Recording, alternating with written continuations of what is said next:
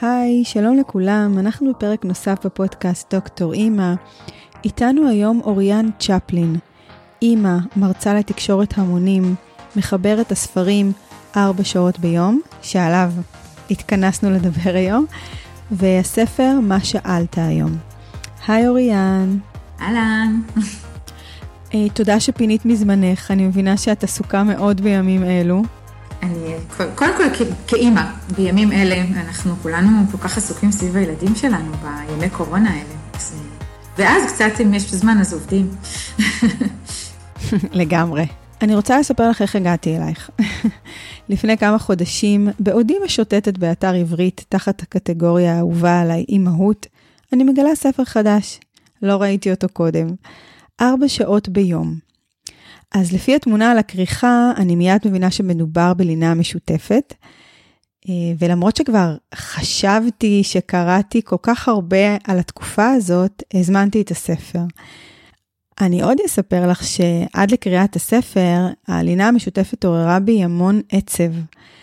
אה, ולכן כשקיבלתי את הספר, לא מיד פתחתי אותו. הוא חיכה לי אה, על השידה ליד המיטה כמה זמן. ו... וחששתי, חששתי לפתוח אותו.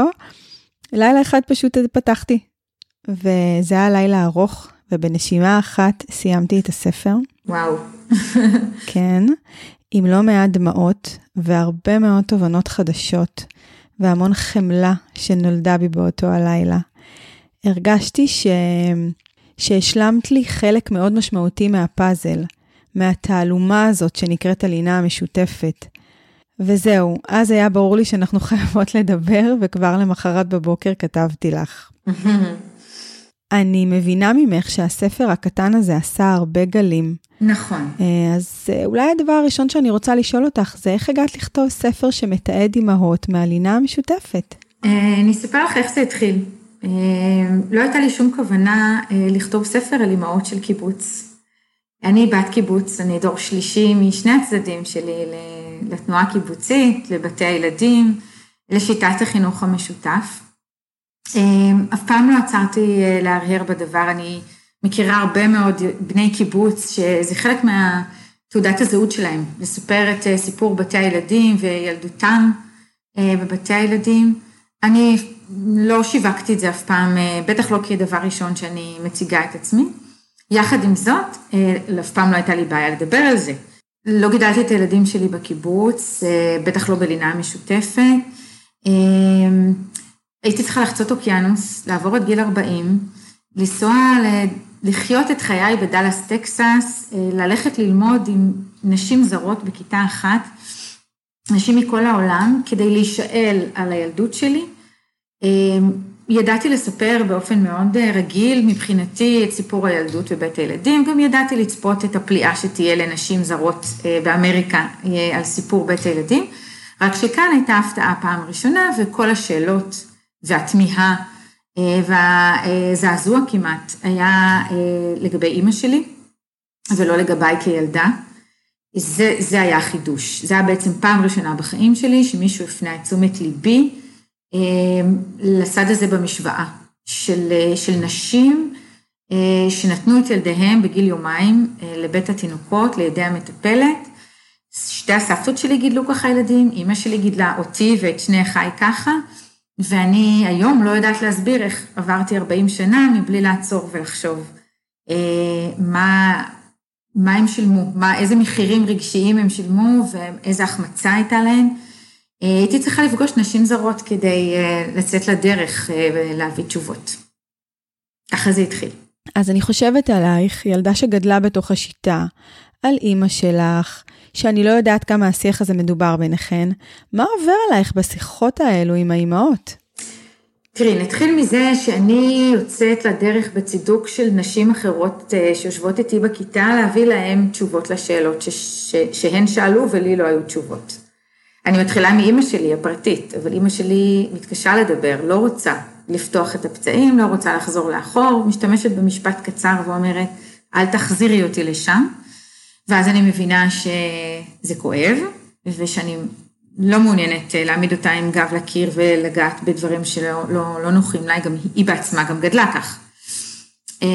ואז המרצה בעצם מעודדת אותי ללכת להביא את אימא שלי מנשים אחרות, וככה אני בעצם יוצאת לדרך כשאני מתחילה. בהתחלה בכסות של מטלה אקדמית, שאני מבחינתי רק לסמן עליה וי ולהמשיך בחיי. אני חושבת שרק אחרי האישה השלישית או רביעית שאני נכנסת איתה לעומק סיפורה, אני מתחילה להבין בעצמי שאני נוגעת פה בשורש חשוף, אה, שאני פותחת איזושהי תיבת פנדורה נעולה היטב, שהיא לגמרי עוד פועמת ו... אה, ומעולם לא טופלה. ואז בעצם מכאן מתחילה כבר הסקרנות שלי, אבל המנוע הראשוני לא היה ממני. אה, אז, אז גם אני בעצמי עוברת תהליך עם זה. אז לוקח לי זמן, אה, להקשיב להן, להבין אה, שלא הייתה אימא אחת בתוך השיטה הזאת. אולי הייתה שיטה אחת, מאוד פרוטוקולית וקשוחה, אבל לא הייתה אימא אחת בתוך השנים, אה, אז כמעט שלושה וחצי דורות. אז, אז אני באמת פוגשת מגוון של נשים, כל אחת עם מי שהיא, כל אחת עם הרקע שלה וההתמודדות שלה, ואין שום קול שדומה לאחר. לא בשורה התחתונה וגם לא בדרך שכל אחת עברה ועוברת עד היום. אז זה, זה, אני חושבת שהמסע הזה הוא בכלל לא מסע על אימהות התנועה הקיבוצית, זה מסע על אימהות, אה, אבל לוקח לי זמן להבין את זה. אני מבינה את זה תוך כדי ועד היום, כל הזמן. את אומרת שהמסע הזה הוא על אימהות, ואני לחלוטין חולקת איתך את ההרגשה הזאת. בספר אה, שזורים קונפליקטים אמהיים שבעצם משותפים לכל אם. אז נכון שהסיטואציה שמתוארת היא מאוד מסוימת, אבל השיח האימהי הוא, הוא אוניברסלי. אחד הדברים שריתקו אותי בספר זה ההפרדה שהצלחתי לעשות בעזרת העדויות של האימהות בין הצרכים של הילדים לצרכים האימהיים. אה, פתאום הבנתי שהצרכים האימהיים לא נלקחו בחשבון. פתאום יש הבנה שיש פה אימא שהיא סובייקט, גם אם לכאורה לילד טוב בתוך השיטה. נכון, נכון. יש פה גם אימהות אילמת, שבעצם אה, אה, לאורך שנים לא, אף אחד לא עודד אותן לדבר על האימהות הזאת. לא, לא אחת עם השנייה, לא ביניהן לבין ילדיהן, ואפילו, אפילו לא בינן לבין עצמן. כאילו, כל אחת עם עצמה, אה, הורגלה להשתיק את, ה, את הרגש האמאי. יש אה, לפחות שתי נשים שאמרו לי ככה מאוד מאוד בבירור, משפטים מאוד חזקים, כמו למשל, אף פעם לא נמדדנו בקיבוץ על, אה, על האימהות שלנו. נמדדנו תמיד בעין מאוד מאוד בוחנת על החריצות שלנו, על הנאמנות שלנו לאורח החיים המסוים הזה. אבל לא על הנשיות שלנו ולא על האימהות שלנו. וזה משהו שנטמע מאוד מאוד חזק. וכשאני אה, מרהיבה עוז ופונה לנשים אה, בחלק השלישי של חייהם, לא באמצע החיים, זה הרבה אחרי אמצע החיים, ואני מבקשת מהם לדבר על האימהות הזאת, אז רובן זה, זה, זה כמעט חדש להם לדבר על זה, לספר את זה. אה, הן לא נופלות לידיי כפרי בשל, זה קשה להם, זה לא מוכר להם. אף פעם לא שאלו אותם שאלות על זה. אז אה, זה, זה גם היה חלק מהמסע, קודם כל לאתר נשים, לפנות אליהן, להסביר להן מה אני רוצה בכלל, ולעורר בהם אה, אמון. ומסתבר, גם משהו שלא כל כך ידעתי, שאימהות זה עניין מאוד מאוד אינטימי, מסתבר, לא פחות מזוגיות. אה, לא קל לנשים, אני מדברת פה על נשים, אז אני אומרת נשים, אני מניחה שזה כולל גם אבות, אבל אני חושבת שבעיקר אימהות. אה, לא קל לדבר על, אה, על אימהות מכיוון שהיא נושאת אה, בתוכה כל כך הרבה רגשות לא מורכבים, לא פשוטים, כמו רגשות אשם, וכמו ביקורת, וכמו השוואה לאחרים. יש פה הרבה דברים שכשאני באה לדבר על אימהות אני צריכה לקחת בחשבון שהמון דברים נכנסים פה בפנים. מבחינתי לתת במה לאימהות באשר הן, להשמיע את קולן, זאת, זאת זכות ענקית. ויש לבמה הזאת אה, חשיבות קריטית. אני לגמרי יכולה להרגיש את האינטימיות הזאת שאת מתארת, בקשר עם האימהות, באימהות עצמה. כי באמת אימהות היא פרטית ואישית ומכילה כל כך הרבה רגשות והתמודדויות. את אמרת אשמה, השוואה, ביקורת, אני מוסיפה גם חרטה ובושה. אימהות פוגשת אותנו במקומות מאוד ראשוניים. ואני חושבת על קבוצת האימהות שאת בחרת להקשיב להן. האתגר כפול ומכופל. חלקן לא חשבו על האימהות שלהן במושגים האלו. הן לא דיברו על האימהות שלהן, גם לא בפני עצמן. כמו שאמרת, אימהות אילמת. כן, נכון. אה, אז כמו, ש, כמו שאני אומרת, אה, מוקי צור, שהוא חוקר אה, ידוע של התנועה הקיבוצית, אז כשהוא קרא את הספר, אז הוא כתב לי אחר כך, נגעת פה באימהות אילמת. אז אני אימצתי את, ה, את המונח הזה, כי הוא מאוד מאוד חזק. אני חושבת שהיום אימהות בדור שלנו, מרשות לעצמם הרבה יותר בטבעיות לשתף, לדבר, לצעוק את האימהות שלהם. יש כל מיני קבוצות. כן, יש יותר לגיטימציה לדבר על הקשיים והחלקים הפחות סקסיים של האימהות. כן, יש קבוצות אה, בפייסבוק ויש סדנאות ומי מהן, אה, יש לי שהאישה המבוגרת ביותר בספר היא בת 99, היא בחיים שלה לא שמעה על סדנה להעצמה הורית או, או איזה, לא יודעת, אה, מכון אדלר, זה לא הגיע לפתחה כשהיא גידלה ילדים בראשית שנות ה-40. אז, אה, אז באמת אה, צריך להבין את, אה, את הקונטקסט של הזמן גם. אלה נשים שחלקן הגיעו בלי משפחה צעירות מאירופה, או בראשית הקיבוצים רובן היו ממזרח אירופה, אבל גם אחר כך יש לי מעשורים שונים, אבל חלקן הגיעו מאוד מאוד צעירות, חדורות אידיאולוגיה. יש כאלה שנולדו לתוך השיטה הזו, יש כאלה שבחרו בה מתוך אה, באמת אמונה שזה הדבר הנכון, ויש כאלה שנסיבות החיים גלגלו אותן. אה, ובאמת אה, לא היה זמן לדיבורים, בעיקר בעשורים הראשונים של התנועה הקיבוצית. החיים לא היו כאלה פשוטים. לפעמים כשאני מספרת להורים שמגלים היום ילדים, על, על שיטת בית הילדים, אז נאמרת איזו אמירה, וואי, הלוואי שמישהו היה לוקח לי את הילדים לאיזה כמה לילות. זה, זה אומנם אה, שחרר להם לכאורה את הלילות, אבל הידיים שלהם היו עמוסות בכל כך הרבה חובות אה, אחרים, שזה לא שהייתה להם איזה, שלא לא היה להם זמן איכות, ולא הייתה שם זוגיות יותר טובה, ולא היו שם לילות יותר שקטים וארוכים. שילמו שם מחירים, אה, אבל לא שאלו שאלות, זה היה פחות, פחות פופולרי מהיום. לגבי הזוגיות הלא טובה, אני חייבת לציין שזה מאוד הפתיע אותי. בספר, מתוך 13 נשים שנכנסו לספר, חמש מהן התגרשו. אה, לא יודעת, באיזשהו אופן זה מרגיע אותי לחשוב שעול הילדים זה לא המדד היחיד לפירוק זוגיות, אבל זו ממש הערת ביניים, רציתי להגיד משהו אחר.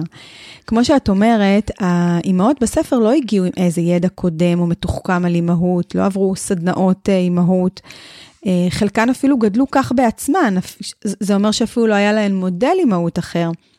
הן ממש, אה, חלקן נולדו וחלקן ממש פעלו לפי איזושהי שיטה קיימת ומוסדרת, ואז מתוארת איזושהי זעקה פנימית. יש אימהות שמשהו לא הסתדר להן. אומרת פני, לא הבנתי למה אני צריכה להשאיר אותה שם.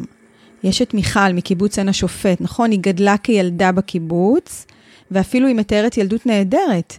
היא אומרת, הכל היה טוב, למעט הצורך ש... שהלך וגבר שילדיי יהיו איתי בשנת הלילה. ויש גם את עדה מקיבוץ אה, יבנה, שהיא אומרת, היה לי קשה מאוד להשלים עם הציפייה הקיבוצית שאני אכניס אותו לבית התינוקות. אז מה זה? מה זה הזעקה הפנימית הזאת? מה זה, אינסטינקט אמהי? זאת שאלה, זאת שאלה אה, אה, מתבקשת. אני הבטחתי לעצמי ולהן אה, הבטחה אחת וגם ביקשתי בקשה אחת. הבטחה אחת אה, שאני הבטחתי לכולן אה, זה שאני לא שופטת אותן, אני לא מכריזה הכרזות, אני לא מחליטה החלטות על סמך השיחות שלי איתן, המאוד מאוד אינטימיות. אני ביקשתי מהן בתמורה שיתראיינו בשמן המלא, עם שם הקיבוץ שלהם, לפעמים גם עם שם הילדים שלהם. ולכן אה, האמירה, האם זה אינסטינקט, האם יש דבר כזה אינסטינקט אמהי, האם הם היו אימהות מזניחות, או אימהות שעושות הכי טוב שהם חשבו נכון לאותו רגע לילדים שלהם, אני החלטתי שאני לא אה, מסכמת אותן. אה, בסופו של דבר בספר יש סיכום אחרי דבר שעושה פרופסור אריאלה פרידמן, ש... אה, שהיא פסיכולוגית קלינית, והיא מתעסקת הרבה מאוד שנים בעניין של אימהות ובנות, אה, אבל היא אה, נבחרה על ידי הוצאת הספרים לעשות את אחרית הדבר. אני חשבתי שזה לא נכון שאני אעשה את זה, ושקטונתי מלעשות איזשהו סיכום. היה לי יותר חשוב להנגיש את הסיפורים שלהם, להשמיע את קולן, ופחות להיות מסכמת. עכשיו, אם את שואלת אותי בתור אוריאן צ'פלין ולא כותבת את הספר, אלא כאימא שמהרהרת וממשיכה כל הזמן לחשוב על, על, על הפרויקט הזה שלא תיארתי לעצמי כמה הוא יהדהד ולאן הוא ייקח אותי, אז אני היום חושבת ש, ש, שזה קשור גם, גם בנסיבות החיים של כל אימא, אבל גם, ב, גם באופי של כל אחת מאיתנו, שזה, שוב, דבר תלוי בדבר. אני חושבת שמי שהיא קונפורמיסטית בטבעה, באופייה, אז היא הייתה גם קונפורמיסטית מול המערכת כאימא. מי שיותר לוחמנית, דעתנית, פורצת דרך, אז אפשר היה לראות את זה גם באימהות שלה, אפילו בתוך קיבוץ. וגם היו הרבה נשים שמצאו לעצמם פתרונות מאוד יצירתיים, קטנים, מתחת לרדאר. כן, יש את לאה שמצאה סידור כל כך נוגע ללב, נכון? שהכלב של האישן צמוד לבית הילדים. נכון, יש, אז יש סיפור בספר על אימא שבאמת אה, אה, היא אישה קונפורמיסטית באופן אה, מאוד אה, כללי. אה, אישה שהגיעה ממעברה לחברת נוער בקיבוץ, ומרגישה לאורך כל חייה שהקיבוץ הציל אותה מאיזה גורל אה, כמעט ודאי. ולכן היא מאוד מאוד נאמנה, היא חברת קיבוץ מאוד מסורה שנקראת לה דגל. היא מתחתנת בגיל מאוחר יחסית ונולדת לה בת בכורה. והיא מאוד שמחה על בית התינוקות ועל המטפלת שהיא מאוד סומכת עליה, אבל אה, כשילדה מגיעה לגיל שלוש, שמתחילים לה פחדי לילה, בעצם פעם ראשונה בחיים שלה היא נתקלת אה, בקונפליקט של בין הרצון והצורך המאוד פנימי שלה להיות קונפורמיסטית ולעמוד בתנאים ובתקנות של הקיבוץ, ומצד שני יש לה ילדה ש, שצריכה אותה, שזקוקה לה, שיש לה, לה בעיה של אה, פחדי לילה. ואז היא מוצאת פתרון, והפתרון שלה זה ללמד את הכלב של המשפחה לישון לילה לילה מתחת לחלון של הילדה בגן. וזה פתרון נורא מרגש בעיניי, אה, של אישה שמצד אחד אה, ממשיכה על פניו אה, כלפי הקיבוץ להיות קונפורמיסטית, היא לא לוקחת את הילדה הביתה, היא לא קוראת תיגר על המערכת. מצד שני, היא כן מוצאת דרך להיענות לצרכים של הילדה שלה ולהיות שקטה עם זה. וזה היה מן הסוד כזה של האימא והילדה. הנה, יש פה בן משפחה ששומר עלייך, והילדה נרגעה. אז יש כל מיני, יש המון סיפורים קטנים כאלה. לא כולן הלכו לקצוות של להיות או מאוד מאוד קונפורמיסטית על חשבון הילד וצרכיו, או להיות מאוד מאוד לוחמנית אה, כנגד הקיבוץ. אז אה, אני באמת חושבת שכל אחת היא מי שהיא בסוף, וזה קשור באופי שלה ובנסיבות החיים שלה ובעוד המון דברים שקשה לפעמים לדעת אה, מה שם המכריע בסוף.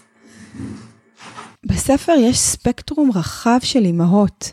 יש את הקונפורמיסטיות יותר, ויש את אלו אשר מצ... שמצאו בתוכן איזה כוח להילחם. אבל הדמויות שריתקו אותי יותר מכולן, היו אלו שהתפתחו תוך כדי. דווקא אלו שהיל... שכילדות הן מאוד אהבו והסתדרו עם השיטה, אבל כאימהות היה להן קשה להסכים עם השיטה. אה, יש את אה, חיה, נכון? ויש את מיכל, ששתיהן הסתדרו מצוין עם השיטה כילדות, אפילו חיה אומרת שהשיטה הצילה אותה, וכאימהות זה סיפור אחר לגמרי. נכון. מיכל בסופו של דבר אה, פירקה את החינוך המשותף בקיבוץ שלה, נכון? נכון, יש שם את מיכל, בעיקר מיכל, היא דמות מאוד... אז זה מחזיר אותי למה שאמרתי גם בתחילת השיחה, שיש פה שיח אימהי, שהוא מופרד מהצרכים של הילדים, כי הן מתארות חלקן שהילדים לא התלוננו ונראה שהיה להם טוב לילדים, ואז הערעור הגיע מהן. נכון. אז זה באמת, אה, גם, אה, גם אצל אה, חיה אפשר לראות את החיה לב אייל, שהיא ניצולת ילדה שנולדה לקראת סוף מלחמת העולם השנייה, עם סיפור חיים מאוד מאוד מאוד מורכב וייחודי. אה, היא מתארת אה, ילדות בקיבוץ שהצילה אותה, בית הילדים הציל אותה, מטפלות, היא רואה בהם דמות של אה, נשים רחומות, כמעט יאנוש קורצ'קיות כאלה, לעומת האם המאמצת שהייתה לה בקיבוץ, שהייתה אישה מאוד נוקשה וקשה. והיא יודעת לעשות הפרדה, גם היא וגם מיכל, שתי נשים שמדברות על ילדות מאושרת, ועושות הפרדה מוחלטת בין, בין אה, אה, השקפת העולם של הילדה בבית הילדים, לעומת תפקידן כאימא בבית הילדים. וממש אה, אה, משרטטות קו. אה, זה שהייתה להם ילדות טובה בבית ילדים, לא הופכת אותן לאימהות שרוצות לגדל ככה את ילדיהן. אז כן, אפשר לראות את ההתפתחות הזאת ולהבין שזה כאילו שני תפקידים באותו מחזה. כשאני בתפקיד הילדה, אז אני יכולה לספר דברים טובים שקרו לי בתוך השיטה, וכשאני בתפקיד האימא, אני מזדעזעת ולא מוכנה אה, בשום אופן להחמיץ את, את, את, תפקיד, את התפקיד של אימא. הן לא רואות את זה בסתירה בכלל. משפט אחד שמיכל אמרה שתפס אותי, אה, מזכיר לי משהו שדיברתי עליו לפני כמה ימים בהרצאה, זה שהיא אמרה, נקרא בי השאלה של מי הילדה הזאת. זה אפילו לא כל כך עם סימן שאלה, זה כמעט עם סימן קריאה. של להגיד, אה, הילדים האלה הם, הם שלי, אני אקח אותם לרופא, אני אקטול להם ציפורניים, אני אקום אליהם בלילה, אה, מה שלא היה מובן מאליו בכלל. אמ, והיא, אה, כילדה שגדלה בקיבוץ מהיום הראשון אה, להיוולדה, לכאורה לא הייתה לה איזושהי דמות אמהית אה, ללמוד ממנה איך להיות אימא, לחקות אותה. אמ, והיא לא שאלה שאלות כילדה, האם זה מתאים או בסדר או נכון, אבל ביום שנהייתה אימא, אז פתאום התחילו השאלות האלה. אמ, עד, ולוקח לה, רק בילדה רביעית יש לה חמישה ילדים, רק בילדה רביעית היא מעיזה לקרוא תיגר.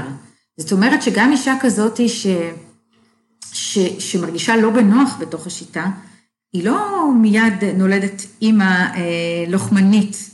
היא הייתה צעירה מאוד שילדה את הבת הבכורה שלה.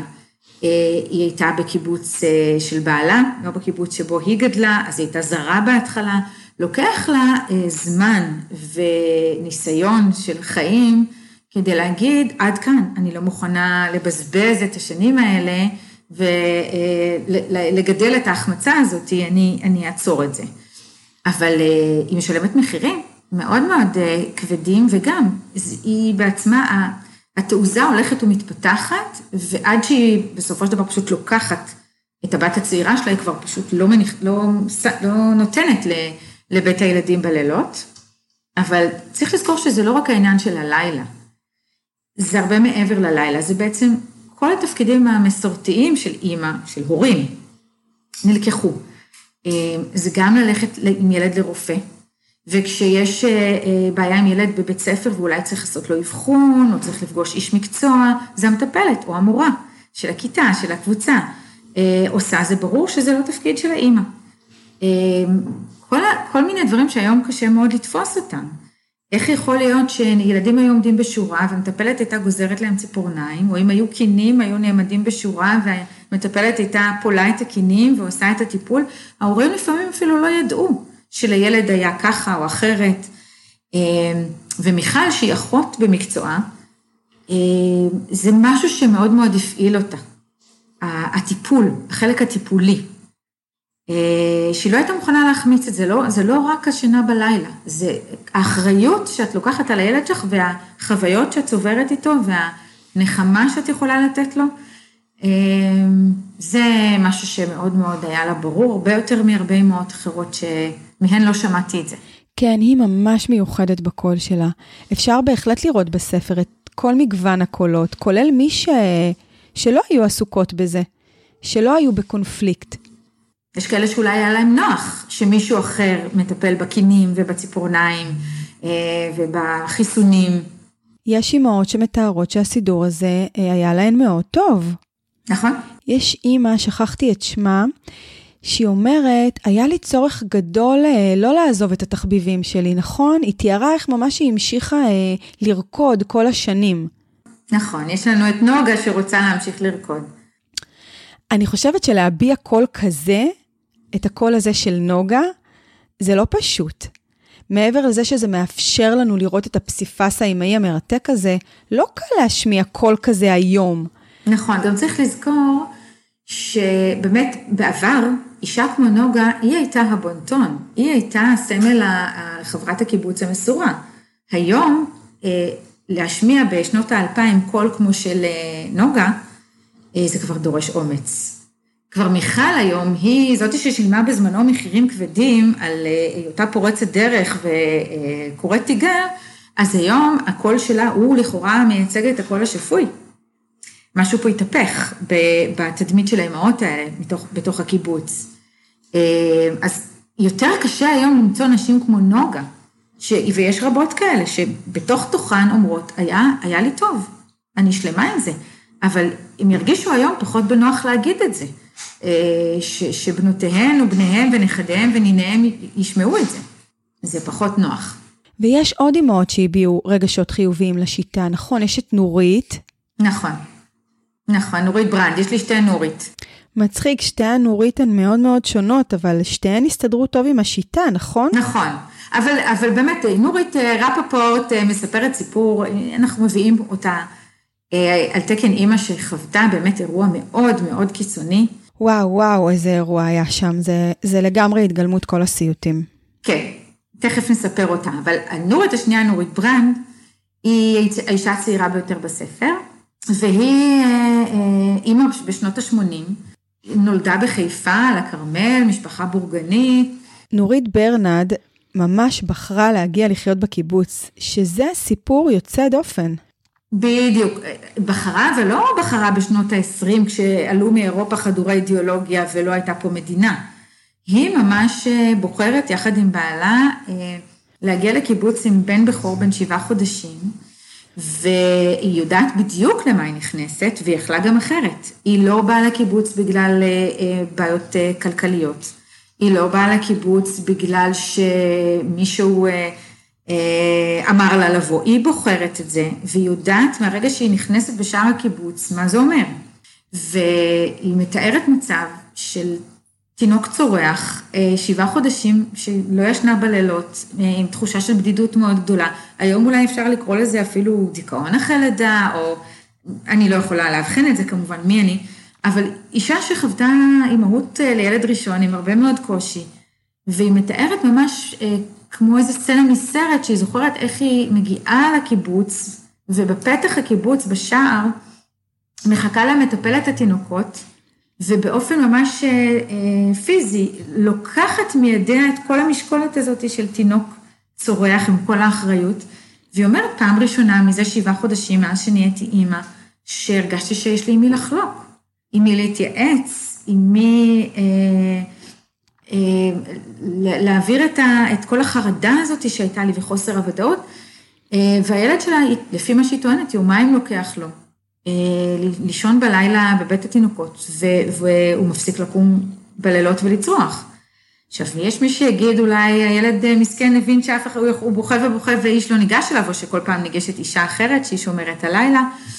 אני לא יודעת להסביר את זה, אבל, אבל הילד מתחיל לישון לילות, והיא ישנה לילות. והיא אומרת, אני הייתי מתייצבת כל יום בשש בבוקר, עוד לפני שהוא היה פותח עיניים, הוא היה רואה אותי, אני הייתי ברעננה, אחרי לילה שלם שישנתי, והייתי, ונהייתי אימא אחרת, נהייתי אימא רגועה יותר, אה, פחות עייפה, פחות שחוקה, אז היא אומרת, זה, זה, זה הציג אותי, עכשיו, אני לא באה כמובן לא לשפוט אותם ולא אה, לאתגר אותם בשאלות אה, מכשילות, אני פשוט באה כדי לשמוע את הסיפורים שלהם.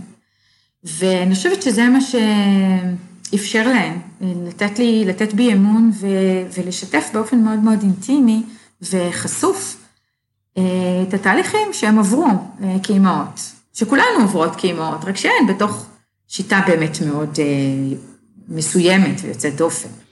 מה שכן ניכר מהסיפורים שלהן, שהן הרגישו מאוד נוח בשיחה איתך. גם אלו שתיארו את הקשיים והקונפליקטים, וגם אלו שתיארו את השיטה כטובה ומיטיבה איתן. אז דבר נוסף שיכולתי להרגיש תוך כדי קריאת הספר הוא שהאימהות שלי, שלנו היום, כאימהות בחברה אינדיבידואליסטית, היא אימהות מאוד בודדה. נכון. אני ממש אה, יכולתי לקנא בקהילתיות שמתוארת דרך הסיפורים, בשותפות, יש שם איזו שותפות גורל, בגידול הילדים ביחד, חלוקת הנטל, בגב הקהילתי, גם אגב סביב אירועים אה, משמחים וגם סביב טרגדיות. היו לא מעט טרגדיות. אה, יכולתי לדמיין שבט, איזה שבט גדול, משפחה גדולה, זה כל כך חסר היום. אפילו ההבראה שהיא יולדת מקבלת אחרי לידה, שהיא נחה, מבשלים לה. נכון. זה כמעט לא הגיוני להיות כל כך לבד אחרי לידה. נכון. יש משהו בארבע שעות האלו שמתוארות כשעות נטו, בלי טלפונים, בלי כביסות, בלי כלים, בלי בישול ארוחת ערב, בלי עזרה לילדים בכל מיני משימות, בלי מחשבה על מחר, בלי uh, ויסות מסכים, שזה נטו שעות איכות עם הילדים. נטו, נכון. זה גרם לי לחשוב על החיים פה. אני עם הילדים סביב השעון, וניסיתי לחשוב מתי היו פה שעות נטו. אני מודה ב... בכאב, בצער, שאני, שלא הרבה. אין ספק שזה מעורר הרבה מאוד uh, שאלות, וגם באמת, שוב, קשה מאוד לשפוט, כי התקופה הייתה אחרת. Uh, וחלק, חלק מה... בעיקר בעשורים הראשונים, חלק מההחלטה ללכת ל... לאורח חיים כזה קהילתי, כמעט דומה לאוהל האדום אולי, תקופה, בתקופת התנ"ך, שנשים תומכות אחת את השנייה, כי הנשים המבוגרות יותר ממש מתארות איך הן היו נפגשות אה, בבית התינוקות ויושבות ביחד להניק. אה, זה... כן, לא כולן אהבו את הסצנה של ההנקה המשותפת.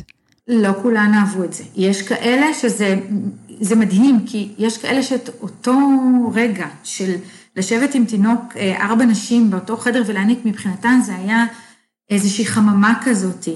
של, אה, של שיח נשי, של תמיכה נשית, של אה, יכולת להתייעץ, ויש כאלה שמתארות את זה כחדירה איומה לפרטיות שלהן, לאינטימיות שלהן עם התינוק. וכל אחת שכשאת מקשיבה לה, מתארת את מה שהיא חוותה, אז את מאמינה לה במאה אחוז שזה מה שהיא הרגישה, וזה שוב מראה כמה אנחנו בסוף לא, כל אחת מאוד אה, אחרת באימהות שלה. בצרכים שלה החברתיים, אה, ולכן אני כל כך כל כך אה, נזהרתי משיפוטיות. אה, זה מדהים איך כל אחד באמת חווה, דרך אגב, גם אותה אישה מילד לילד מספרת לך סיפור אחר. זאת אומרת, מה שהתאים עם ילד ראשון כשאת בת 19 ואת מבולבלת ועייפה ולא יודעת מה עושים עם תינוק, פחות מתאים לך אולי אחר כך בילד שלישי ורביעי כשאת בשלה יותר ואת רגועה יותר ו... אז זה לא רק בין אישה לאחרת, אלא אפילו אותה אישה מילד לילד, מה שקורה לה ב, ביחס לשיטה. זה היה כל כך מרתק, ההתפתחות האימהית תוך כדי האימהות. שזה הגיוני, אבל בתוך שיטה נוקשה היה מעניין לראות את הדינמיות הזאת. את מזכירה לי פה עוד אימא מהספר שמאוד נגעה בי, הזכרתי אותה לרגע קודם, שזאת פני. פני מור המקסימה. כן. היא מגיעה לקיבוץ מתרבות כל כך אחרת. נכון. היא מתארת סוג של אה, שוק תרבותי. היא אומרת, לא הבנתי את השפה ולא הבנתי את השיטה. נכון. משהו כנראה בתרבות האמריקאית, אני זוכרת נכון, אמריקאית, משהו מהתרבות שממנה היא הגיעה, הוא היה כל כך אחר ושונה. אבל פני בחרה להגיע לקיבוץ, נכון?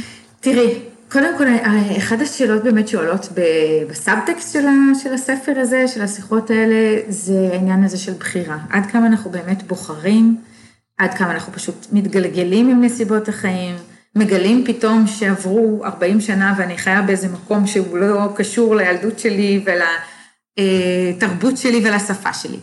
אני לא יודעת להגיד אם פני באמת בחרה במודע או שהיא התגלגלה, החיים גלגלו אותה. היא קצת מין סיפור של דלת מסתובבת, כי היא גדלה במשפחה קנדית, לא, היא לא אמריקאית, היא קנדית, ומשפחה בורגנית, בת אה, אה, יחידה בין ארבעה בנים, אימא מאוד מאוד נוכחת, אה, עקרת בית שתמיד העמידה אסירים טריים כל יום, אבא רופא שיניים, חיים בטורונטו. לא היה לה שום קשר לחברה הישראלית, משפחה יהודית, אבל לא היו קרובי משפחה בארץ, היא לא לא משפחה עם אוריינטציה ציונית, והיא מסיימת תיכון וכבר הולכת לקולג' ומסיימת שנה ראשונה בקולג', ובמקרה, או שלא במקרה, כל אחד אה, מסתכל על, החיים אחרת, אה, חברה יהודייה אחרת אה, מציעה להרפתקה לקיץ לנסוע לאולפן בקיבוץ. אין לה מושג מה זה קיבוץ. אין לה מושג איך נראים גבולות מדינת ישראל, אבל מתוך איזה יצר הרפתקנות, אולי מרד ה... נעורים המאוחר, למרות שזה לא כזה מאוחר, כי מסיימים תיכון שם ומיד הולכים לקולג'. היא מגיעה בגיל קרוב ל-20, עוד לפני גיל 20 לארץ, ומכאן הסיפור מתגלגל. זה לא שמדובר פה באיזו ילדה שכל חייה חלמה לבוא לארץ, לקיבוץ, ללמוד עברית, לא. אמ, ודי מהר היא מוצאת את עצמה עם בן זוג ישראלי, ודי מהר פורצת מלחמת יום כיפור והוא בקרבות, והיא איכשהו מתגלגלת לתוך חיי קיבוץ. עד היום יש לה מבטא קנדי מאוד כבד. אמ, היא מהקיבוץ שלי, הקיבוץ שאני גדלתי בו. אה, וזה אחת ההפתעות שלי, כי כשאני מגיעה אליה, אני, יש לי בראש שאני הולכת לשמוע סיפור אחר לגמרי. היא מאוד מאוד מפתיעה אותי בסיפור שלה. וזה עוד משהו שאני לוקחת, שאנחנו לא באמת מכירים אנשים, אפילו לא בסביבה הקרובה שלנו. אה, לא מכירים אותם בכלל, לא את הזוגיות שלהם ולא את האימהות שלהם. פני היא חברה של אימא שלי, אני מכירה אותה בתור, מאז שאני ילדה. אה, היה לי בראש שמדובר באישה מלאת שמחת חיים, מלאת הומור, שהכל ככה easy going, וזה לא הסיפור. כשאני מתחילה לקלף ממנה את הקליפות, אז אני מגלה סיפור אה, של אימהות מאוד אה, כואבת, מושתקת, מבולבלת. לוקחים ממנה לא רק את הילדים לבית התינוקות בלילות, לוקחים ממנה את שפת האם שלה. בעיניי זה כמעט פשע, אבל אני נשמרת כי הבטחתי שאני לא אשפוט. אבל המונח הזה, שפת אם, הוא, הוא מושג מאוד מאוד אה, חזק וחשוב ובסיסי. והיא לא יודעת, אה, היא לא יודעת עברית, והיא נדרשת לדבר עם התינוקת של הבכורה בעברית, ולשיר לה בעברית, ולקרוא לה סיפורים בעברית, היא לא יודעת לקרוא עברית. יש פה משהו שאני התפלאתי בתור מי שגדלה באותו קיבוץ, איך אף אחד לא חשב, איזה סירוס זה של אימהות. אה, אבל היא, כי, כל כך אה, הייתה זרה ורצתה להתקבל, אה, היא לא העיזה להגיד, היי, אני לא מבינה, אני לא יודעת, אני, חשוב לי לדבר עם הילדה שלי בשפה שלי. אז היא, היא פיתחה איזה מין שיטה כזאת שכלפי חוץ היא נורא מצחיקה וחמודה. אבל אה, בפנים היא, היא מאוד אה, כואבת, ו, וגם מתקשה, אה, מתקשה להעביר לילדים שלה את העולם הפנימי שלה, כי, כי אין לה שפה, אין להם שפה משותפת. היא היום, היא מדברת עברית, אבל זה, זאת עברית עם מבטא כבד, משובשת לעיתים, כזאת שהילדים שלה התביישו בה לפעמים, כי אנחנו, שריד, הקיבוץ שאני גדלתי בו הוא קיבוץ ארץ ישראלי כזה של הדור של. של, של אימא שלי זה כבר ילידי הארץ. אה, והיא פתאום אה, מין כזאת עם מבטא כבד, ו... אה, והיא לא דיברה עם הילדים שלה באנגלית, ולימים הם גם מאוד כעסו עליה, זאת אומרת, בסוף, אחרי כל מה שהיא שילמה, אז הם גם כעסו עליה, איך לא נתת לנו את השפה. ו... ואולי הסיפור הכמעט טרגי של פני זה ששלושת הילדים שלה, שגדלו בבית ילדים בקיבוץ, חיים היום בטורונטו. והיא בעצם נשארה פה, כשילדים שלה עשו את כל הדרך חזרה, את הדרך שהיא, ההפוכה מהדרך שהיא עשתה. ושוב, היא לא יכולה לכעוס, היא לא מרשה לעצמה לכעוס או להתאכזב או לבקר אותם, כי זה מה שהיא עשתה להורים שלה 40 שנה קודם. אז אה, זה מורכב, זה מורכב. עוד אה, משהו מהדברים של פני שאני זוכרת, זה התיאור שלה, של, שהיא קוראת ממחברת שומרת הלילה. נכון. אה, אני מצטטת אותה, היא אומרת, אה, בבוקר הייתי בודקת את הספר של שומרת הלילה, השם של הבת שלי מילא את השורות, עוד פעם ועוד פעם היא התעוררה בלילה. לא תמיד הבנתי את כתב היד של שומרת הלילה. והיא לא מעיזה לשאול. היא לא מעיזה. אוקיי, אבל רגע. אם כבר הזכרנו את המחברת של שומרת הלילה, אני רוצה לשתף אותך שרוב הדמעות שלי ירדו בקריאת המחברות עדויות של המחברות, ממש צ... יש צילומים אותנטיים עם תאריכים ו... וכתב היד של שומרות הלילה, וזה שזור בספר, וזה כל כך חזק. השילוב של סיפורים שמסופרים ברטרוספקטיבה, שזה על ידי האימהות, והתיעוד של המחברות עצמן שאת מביאה אה, בספר, זה כביכול זמן האמת. אז השילוב הזה השאיר אותי בדריכות וגם, גם, וואו, לא מעט דמעות. כי הצילומים התמימים האלו של המחברות, הם חושפים כל כך הרבה. יש שם כתב אחר של כל מיני שומרות וכל מיני נשים אחרות, הניסוח אחר. את יכולה לראות איך אחת כותבת, יעל התאוננה שכואבת לה האוזן, או לילך שוב התעוררה, או הדס נרגעה כשאמרתי לה שאני אקרא לאימא, או ישבתי לידה וליטפתי אותה עד שנרדמה.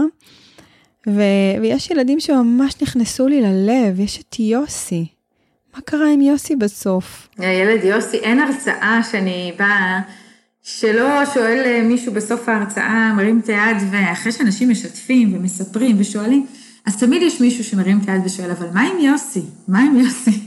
אז יש שם באמת ילד יוסי שבשנת 75-76, שזו שנה שבמקרה אני בוחרת לצרף ממנה, אה, הוא ילד סדרתי, לילה לילה הוא מתעורר, לפעמים שלוש-ארבע פעמים בלילה, וכל לילה מגיעה אליו מתוך החושך, שומרת לילה אחרת, זאת הייתה תורנות של חברות קיבוץ. לפעמים מבוגרות מאוד, לפעמים צעירות מאוד, לא תמיד הן יודעות מי הוא ולמי הוא שייך. והוא באופן סיסטמטי, עקשני, לא אה, מתפשר, הוא מתעורר ומבקש את אימא.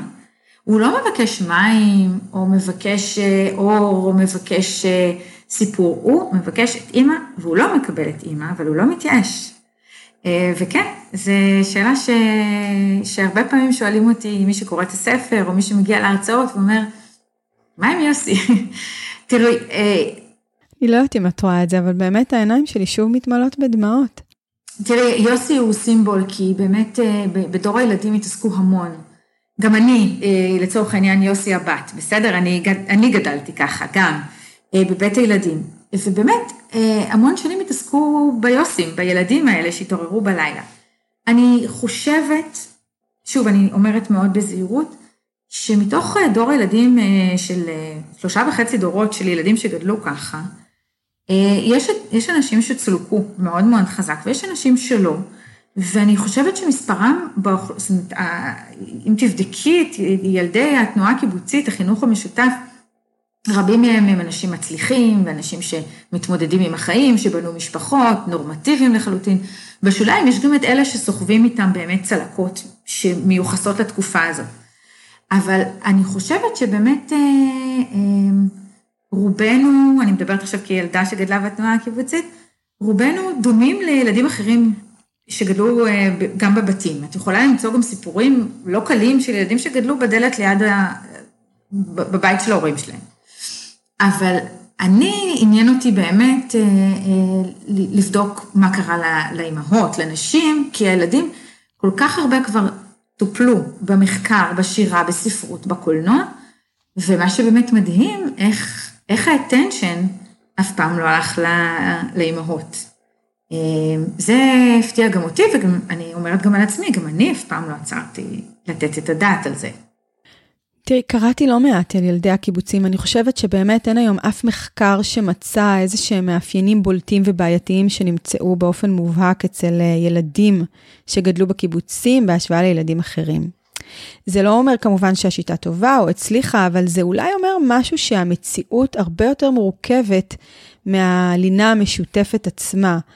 המציאות של אותם ילדים שלכם, את חלק מאותם ילדים, כנראה הייתה אה, אה, מורכבת אה, מכל מיני חוויות.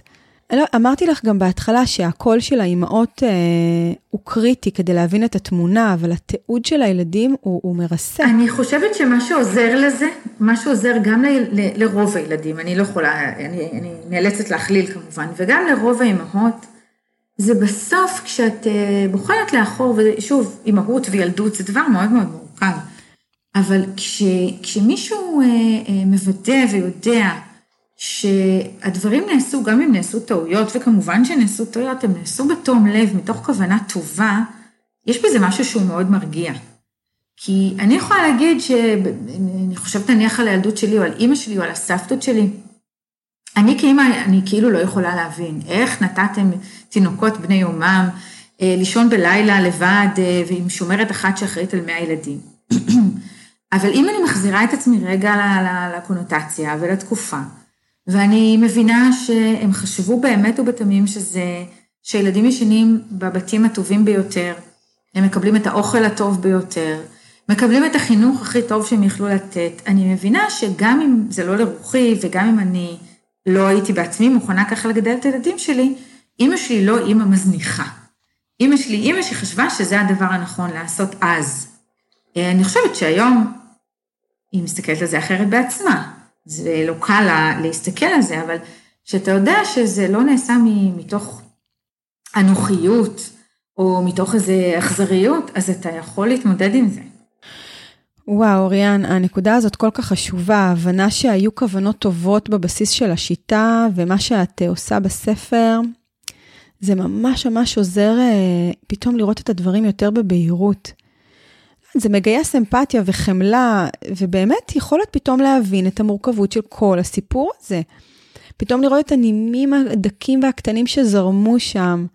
במובן זה, זאת שליחות כל כך גדולה.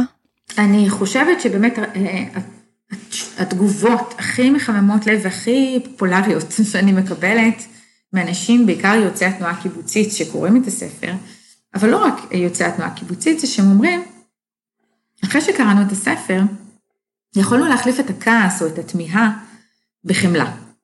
אה, וזה משהו ש... שאני חושבת שהוא, אה, כל, כל המסע היה שווה בעיקר בשביל זה. כי אה, בין הדורות הרבה פעמים, לא רק בגלל בית הילדים, אני חושבת שזה גם פערי הדורות, אבל לא היה שיח, זה לא, הדברים לא דוברו, ולפעמים מתפתח כעס, לא מאוברר.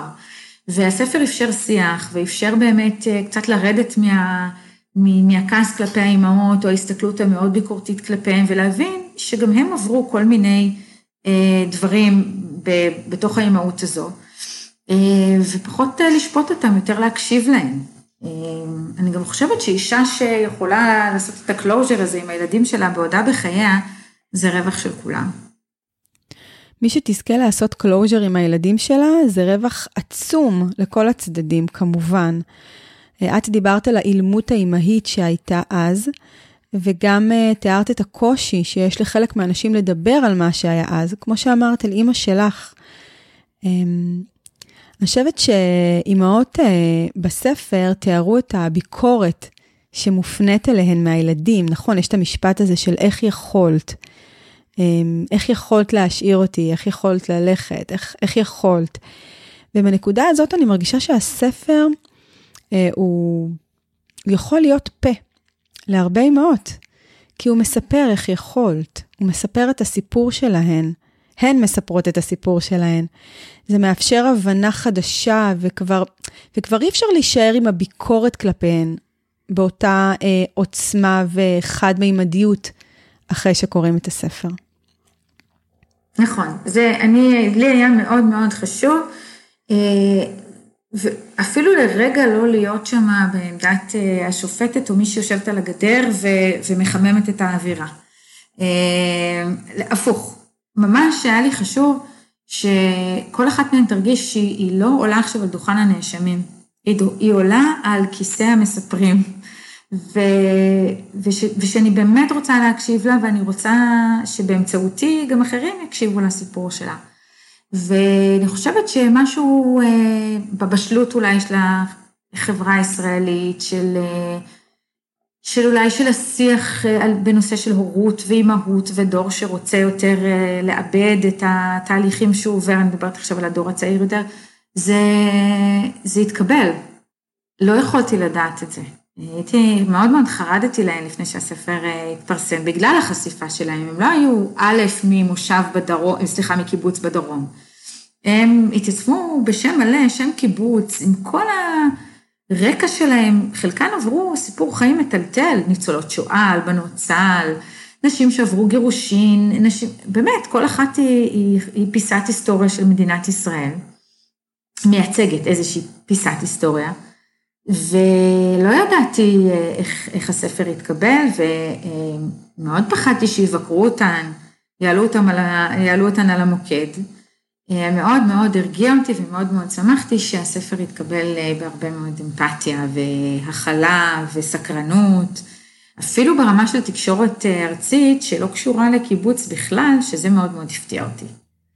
אני חושבת שהיכולת של הספר להתקבל כך, אה, זה חלק מההגשה החומלת שלך לגמרי, אין תחושה ולא של אחוז אחד שאת שופטת את האימהות, וגם בהקדמה של הספר, את מביאה את הדברים באופן שהוא כל כך אותנטי, את מספרת גם איך את גדלת כך, ואת לא חוסכת מהקשיים שלך כילדה.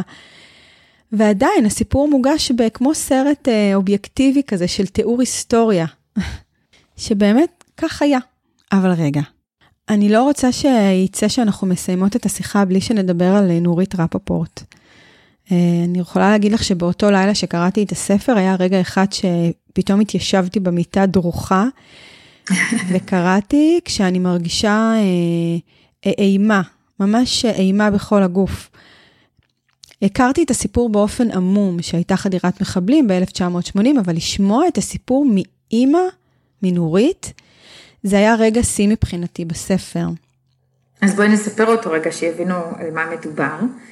אה, נורית רפפורט אה, אה, לא ילידת קיבוץ, היא נולדה ברעננה, הורים ניצולי שואה, גדלה בבית של זוג הורים מאוד מאוד מגוננים, משפחה קטנה, יש לה אח אחד רק יותר גדול, ההורים שלה עשו כל מה שהם רק יכלו כדי שהיא לא תלך לקיבוץ, כי אחיה הגדול הלך לקיבוץ לפניה, מבחינתם זה היה כישלון בחינוך. מה פתאום אה, הבת שלהם, הורים לניצולי שואה שכל כך מגוננים ומחזיקים קרוב את הילדים, מה פתאום הבת שלהם אה, הולכת כל כך רחוק, ולא רק לסתם קיבוץ, לקיבוץ לקיבוץ פר על גבול הלבנון, קיבוץ אה, משגב עם. אה, היא הלכה לתנועת נוער, וכל חיי היא רצתה קיבוץ, זה היה נראה לה חברת מופת, איזה חלום להגשים. והיא באמת אה, מגיעה לקיבוץ ומתחתנת עם, אה, עם בן גרעין, ונולד לה בן בכור, והיא לא שואלת שאלות. אה, היא כל כך שמחה בבחירה שלה ובהצלחה שלה לבחור ולהיות עצמאית ואידיאליסטית, נורא נורא חשוב לה.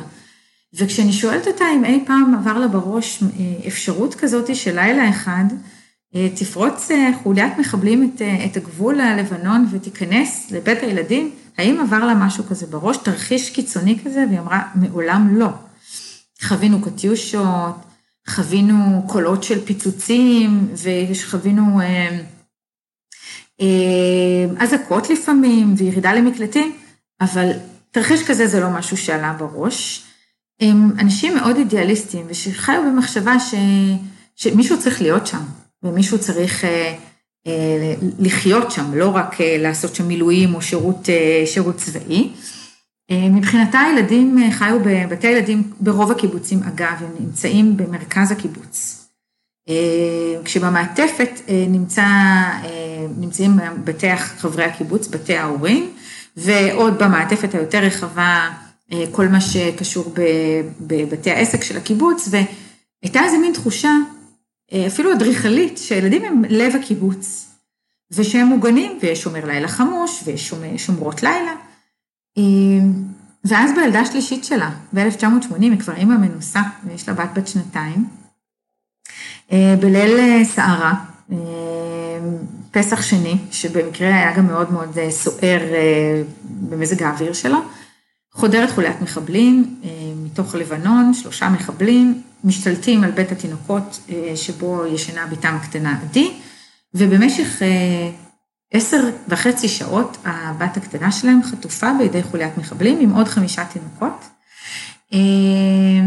הסיפור הוא הסיפור של הלילה של נורית, כי אני רציתי, אני כמובן מספרת איך הדברים נגמרו, שם זה לא, זה לילה טרגי, אבל אני רציתי את, ה, את, את נקודת המבט של אימא שתספר לי דקה אחרי דקה, מתוך, ב, בלשון הווה, מה היא עוברת. מה היא עוברת כשהיא מבינה שעכשיו הבת שלה אה, נמצאת במקום שהיא בעצמה הניחה אותה בה, זה לא שחדרה חולת מחבלים אליה הביתה והיא מחזיקה את הילדה המחבקת, מנסה להרגיע ושתיהן לגורלן ביחד. אה, יותר קשה לספר לעצמך בשעות הארוכות האלה שאתה שמת את הילד רחוק ממך ועכשיו הוא לבד, בתוך אירוע מאוד מאוד מסוכן, מאוד קיצוני. אז היא באמת אה, מתארת באופן מאוד תסריטאי כמעט, איך היא עוברת את השעות האלה. איך היא מתמודדת עם המחשבות, איך היא מרגיעה את עצמה, במה היא נאחזת. בסופו של דבר הלילה הזה מסתיים ביום שבת למחרת ב-11 בבוקר, כשסיירת מטכ"ל מצליחים לחדור לבית התינוקות. האירוע מסתיים במותו של מזכיר הקיבוץ, שהיה לו גם תינוק בן שבועיים בבית התינוקות.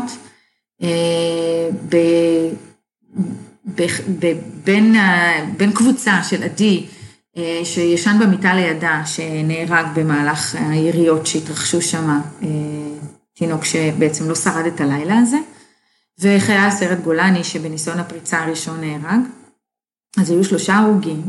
עדי, התינוקת שלה נפצעת קשה. לוקח זמן גם לנורית להבין שעדי פצועה, כל האירוע מסתיים כשעדי מיד מועלית למסוק שמתרחק משם לרמב"ם והיא אפילו לא יודעת במשך שעות עד שהיא מגיעה לבית החולים מה עלה בגורלה של עדי. אז בעצם המתח וה, ו, וכל המחשבות, וה, זה ממשיך עד שהיא מגיעה. עדי יוצאת מחדר ניתוח ולמחרת מגיעים מוועדת הייעוץ, פסיכולוגים מהתנועה הקיבוצית, ואומרים לנורית שאחרי שעדי תשתחרר מבית החולים, כמו טייס שמתרסק עם מסוקו ומעלים אותו מיד בחזרה לטיסות כדי להחזיר לו את הביטחון, עדי תצטרך לחזור לבית התינוקות, למקום היחיד שהיא מכירה כבית. וכך קורה. אז שוב, יש לנו שיחות על ה... והיא מאוד מבקשת ממני במהלך כל השיחות, אל תשפטי אותי. אל תשפטי אותי על מה שקרה לי בשנת 80, אחרי לילה כזה, ואחרי עצות כאלה, ואחרי אמ, אני היום מסתכלת על דברים אחרת, אבל, אבל אז זאת הייתה תקופה אחרת, אה, זאת הייתה מדינה אחרת. אמ, כן, זה באמת מקרה מאוד מאוד קיצוני. הכי קיצוני שאפשר למצוא. זאת התגלמות כל הסיוטים. איך ממשיכים אחר כך מאותו המקום? השייכות למקום והאמונה בדרך צריכות להיות כל כך חזקות. נכון, והם עוברים את זה הם עוברים את זה והם עד היום חברי קיבוץ אותו המקום, וכשאני באה לבקר אותה בקיבוץ משגב עם, מחלון חדר השינה שלה רואים את החרמון ואת החרמון הסורי ואת כל אה, העמק מתחת, אז היא אומרת לי, זה הבית שלי, לטוב ולרע, זה הבית, בית לא עוזבים. אה, יש בה איזה, איזה השלמה, איזה שכלתנות, איזה יכולת לספר לעצמה סיפור אה, כזה שמאפשר לה להמשיך לחיות את החיים האלה שם. מעבר לסיפור המטלטל של נורית, אה, אני, אני הבנתי דרכה משהו חשוב. הבנתי שהקיבוץ היה המשפחה, שהוא היה הבית שלהן, על כל החלקים שלו. כמו שאת מספרת עכשיו, שנורית אמרה, זה הבית שלי ובית לא עוזבים. אמ, לא יודעת, ההבנה הזאת שנורית התמודדה עם הסיפור הזה, כמו שהיא התמודדה, כמו נורית, זה באמת בסוף הסיפור האישי שלה. כן. אני, אני חושבת שזה בסוף, אה, באמת, אה, אמרתי קודם, האימא הכי מבוגרת היא בת 99, האימא הכי צעירה בת 62, כי אין יותר צעירות כבר, כי השיטה נגמרה. באחרוני הקיבוצים השיטה נגמרה על ידי טיל חיצוני של סדאם חוסיין במלחמת המפרץ. אה, וכמספר הנשים ומספר הגילאים העשורים והקיבוצים, דרך אגב, יש שם קיבוצים של, של התנועה הקיבוצית אה, של התק"ם ושל השומר הצעיר ושל הקיבוץ הדתי. באמת כל אחת היא מי שהיא. אמ, אני עצרתי באיזשהו שלב כי עבדתי לפי שיטה של מחקר איכותני, וכשראיתי שהקולות מתחילים לחזור, זאת אומרת, השם של האישה משתנה אולי, ושם של הקיבוץ, אבל כשראיתי שהשקפת עולם והרקע ככה מאוד דומה, אז, אז החלטתי לעצור. אבל כל אישה, אה, זאת אם המסקנה היחידה שאני יכולה, שאני מרשה לעצמי להגיד, ששיטה אחת אין אימא אחת. אני רוצה להגיד עוד דבר בעניין הזה. הסיפור של נורית הוא אירוע ביטחוני קיצוני, אבל בספר שזורים עוד אירועים ביטחוניים שהם לא פשוטים. אה, היא תרצה, נכון, האימא הראשונה בספר, היא האימא המבוגרת ביותר בספר. היא אומרת, ב-58 נפלו בקיבוץ 3,000 פגזים, וגם אז לא ויתרו על הלינה המשותפת. וכמו שאת אמרת גם, באירוע של נורית במשגב עם, לא רק שלא ויתרו על הלינה המשותפת, ביקשו להחזיר את הילדים לבית הילדים. אבל אז, במלחמת המפרץ, יש איזה משפט כזה שאומרים, נכון, שסדאם חוסיין חיסל את סטלין. אז בעצם התפרקה הלינה המשותפת באופן רשמי. למה דווקא במלחמת המפרץ? מה גרם לשיטה להסתיים? כי איומים ביטחוניים היו כל הזמן. אוקיי, okay. אז ככה, קודם כל, הרבה מאוד קיבוצים כבר אה, אה, סיימו בשנת 91, נדמה לי, מלחמת המפרץ, 90-91 על התפר, אה, כבר היו הרבה קיבוצים שכבר עברו לשיטה של, אה, של מה שהם בקיבוצים קוראים לינה משפחתית, שילדים כבר ישנו בבית של ההורים. כל קיבוץ עבר את זה בדרך שלו, בהתאם ליכולות הכלכליות שלו והחברתיות שלו. אה, לא הייתה החלטה משותפת של כל הקיבוצים לפרק. הקיבוצים הראשונים פירקו כבר בשנות, ה... אמצע שנות ה-60, זה ממש הטפטופים הראשונים, ו... ואחרים החזיקו, המשיכו והחזיקו בזה עד ראשית שנות ה-90.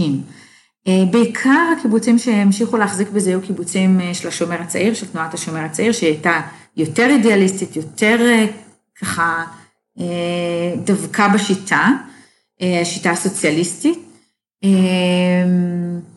עכשיו, אני חושבת שזה גם, זה היה תלוי במי היו הדמויות המובילות בכל קיבוץ. אז היו קיבוצים שבאמת עשו תהליך של בניית בתים גדולים יותר לחברים, להעביר לאט לאט את הילדים לתנאים שאפשר אה, להתמודד איתם, כי הבתים היו מאוד מאוד קטנים לפני זה. לא היה מקום לילדים בתוך הבתים של ההורים שלהם. עכשיו, כשבאה מלחמת המפרץ ו-X קיבוצים, שאני לא יודעת להגיד אה, בדיוק כמה הם, אבל היו עוד כמה עשרות טובים של קיבוצים אה, שהמשיכו להחזיק עדיין בלינה המשותפת, כשמלחמת המפרץ מתחילה, מבינים שבעצם שתי שומרות לילה לא יכולות לאטום חדרים באמצע הלילה כשיש אזעקה. פיזית, לא יכולות לעשות את זה. עכשיו, אם צריך לאטום חדרים וזה צריך להתנהל בשניות, אז כל הורה חייב לדאוג לילדים שלו, לשים מסכה, לאטום חדר. הקיבוץ לא יכול לתת את זה בתוך בתי הילדים. אז באופן לכאורה רגעי, מתוך המצוקה, לקחו את כל הילדים הביתה. אחרי שכבר עשו את זה, אה, אי אפשר היה להחזיר אותם חזרה. ואז אה, אה, נוצר מצב שחלק מהקיבוצים לקח, לוקח שנתיים, שלוש, ארבע, עד שהם מצליחים ליישר קו עם תנאים ולאפשר להורים להגדיל את הבתים שלהם. יש באמת מעבר שחלקו מאוד מאוד צפוף, לא פשוט. תחשבי על ילדים נניח שעד גיל שמונה, תשע גדלים רק בבית הילדים, ישנים עם החברים שלהם, מתקלחים עם החברים שלהם, וביום אחד תחת מלחמה, הם עוברים פתאום לישון עם ההורים שלהם, עם האחים שלהם שמעולם לא ישנו איתם, בסלון, כי אין תנאים. אז זאת אומרת שמי שלא עבר לזה מתוך אידיאולוגיה ועם הכנה מסודרת מראש, זה היה, זה היה מעבר די טראומטי. זה נשמע אולי מוזר, אבל אה, ילד שיודע רק את אורח החיים הזה של אה, לינה בבתי ילדים, ובלילה אחד הוא עובר לישון על הרצפה בסלון של ההורים שלו, זה שינוי מאוד משמעותי. אז גם זה היה. אה, אבל זה, זה משהו שחיסל סופית. אה, גורם חיצוני. אז כמו שאת מתארת, השינוי היה הדרגתי והגיע מתוך כנראה כל מיני פרמטרים. אני מאמינה שהשינוי אה, כולל בתוכו את אה, קולן של האימהות עצמן. זה ניכר גם מהעדויות בספר, כי יש את מיכל שהובילה לפירוק הלינה המשותפת בקיבוץ, אבל יחד איתה יש עוד המון קולות של אימהות שלא היו שבעות רצון עם השיטה. ש... שהן מתארות שחרור מאוד גדול כשה... כשהלינה המשותפת התפרקה. נכון. הייתי רוצה לסיים איתך, אם זה בסדר מבחינתך, אמ, עם המפגש האישי והפרטי שלך כילדה שגדלה בלינה משותפת. אני יכולה לסיים במשפט אחד ולהגיד שאני את כל חיי חייתי בבית הילדים עד גיל 18, אף פעם לא גדלתי בבית של ההורים שלי.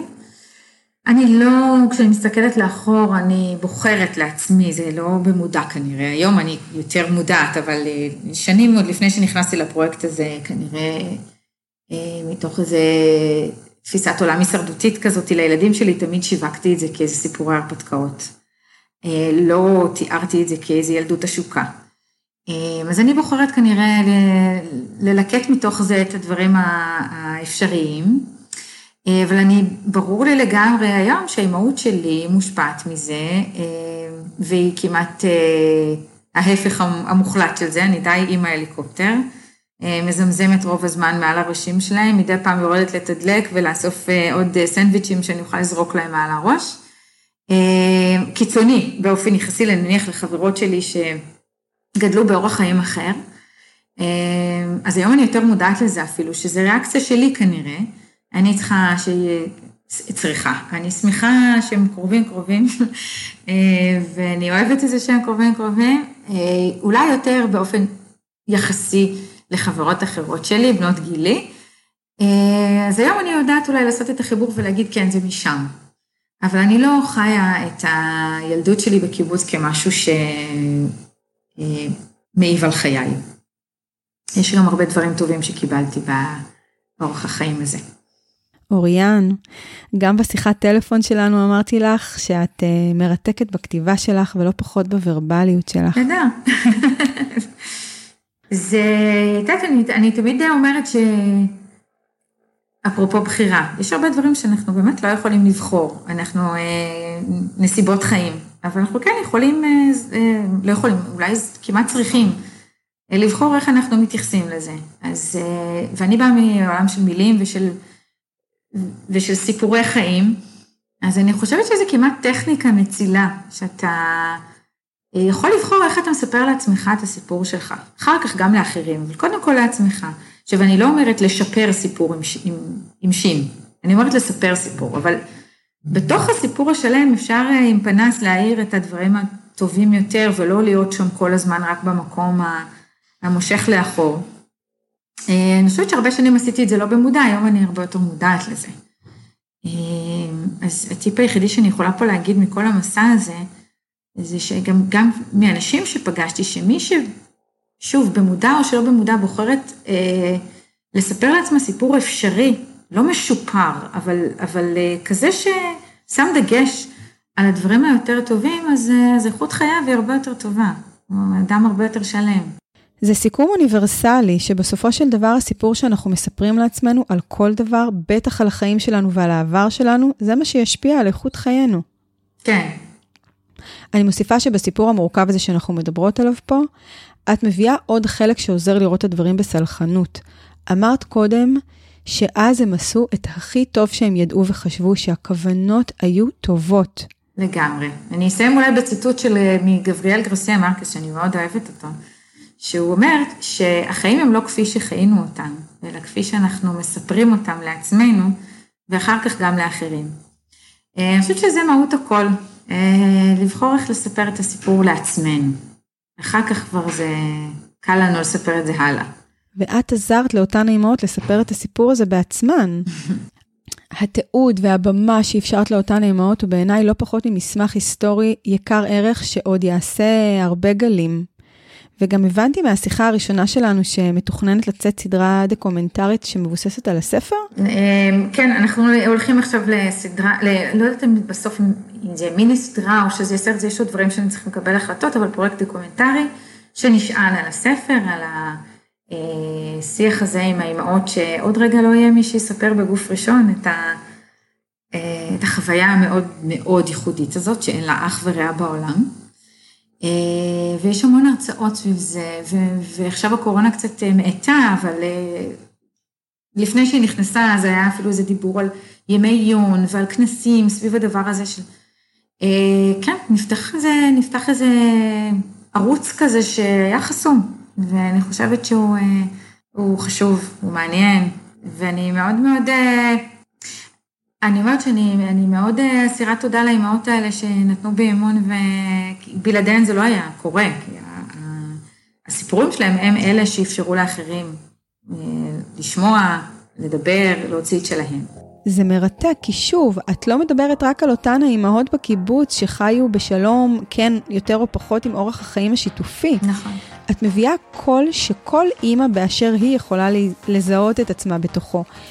עד כמה אנחנו יכולות למצוא את עצמנו בתוך התכתיבים החברתיים, עד כמה אנחנו מתמסרות עליהם, עד כמה אנחנו מצליחות כן לזהות קול פנימי אחר ולהביע אותו. כי קונפורמיסטיות קיימת גם היום, והיכולת של אימא לעשות בחירה לא נורמטיבית היא מורכבת. אולי לא כמו, כמו מי שמרדה בתוך השיטה, אבל הקולות האלו חיים ונושמים בכל אימא. נכון. אני מודה לך מאוד על הזמן שהקדשת לשיחה שלנו. בשמחה. בתוך השבת המשפחתית שלכם. בשמחה. שיהיה שבוע נהדר. תודה גם לך. bye bye. bye.